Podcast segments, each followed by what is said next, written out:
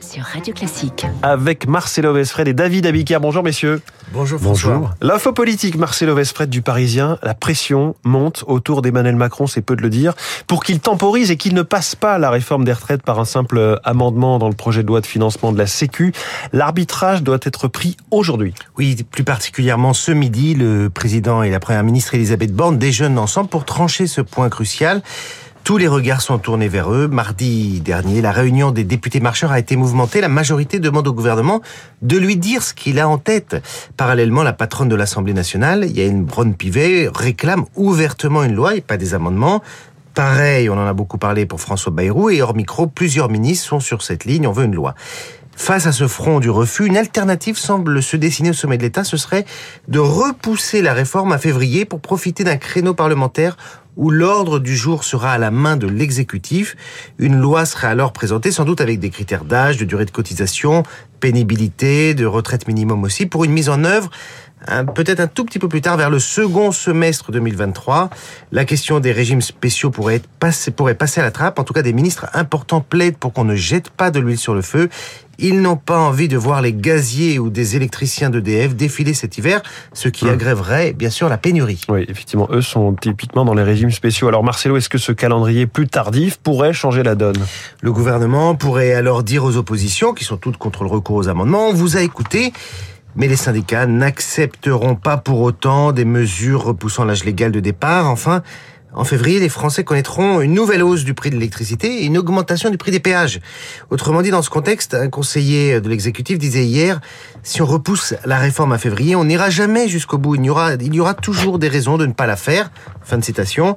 C'est ce qui peut encore faire hésiter Emmanuel Macron, même si tout son entourage le pousse à temporiser plus que jamais, gouverner, c'était vraiment un exercice solitaire. L'info politique de Marcelo Vesfred, info euh, très riche ce matin à lire évidemment dans le journal Le Parisien.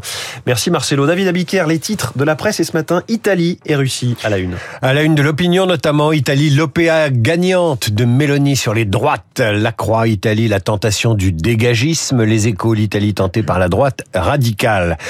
En direction de la Russie, on retrouve Poutine en une du monde face aux limites de sa surenchère et en une du Figaro, le pouvoir de Poutine sous pression. Et puis en une de Libération, en Russie, se sauve qui peut après l'annonce de la mobilisation de 300 000 réservistes. Faut-il faire payer une pénalité quand on prend rendez-vous chez le médecin et qu'on ne s'y présente pas? 28 millions de consultations non honorées, c'est la une du Parisien aujourd'hui en France.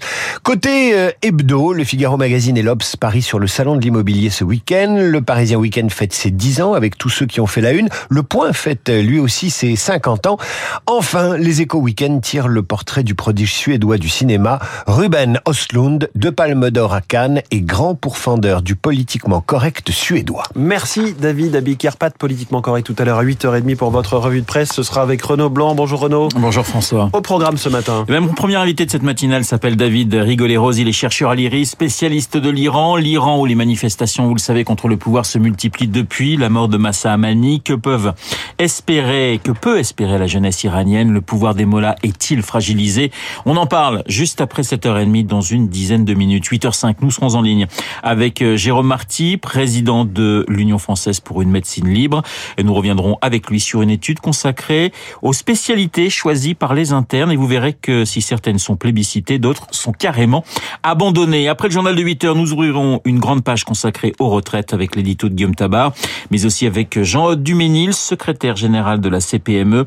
Retraite toujours dans Esprit Avec Jean-Marie Colombani, fondateur et directeur du site d'information Slate. À ses côtés, Christophe Barbier, ancien directeur de la rédaction de l'Express Esprit Libre, juste après la revue de presse de David Abiker. Mais tout de suite,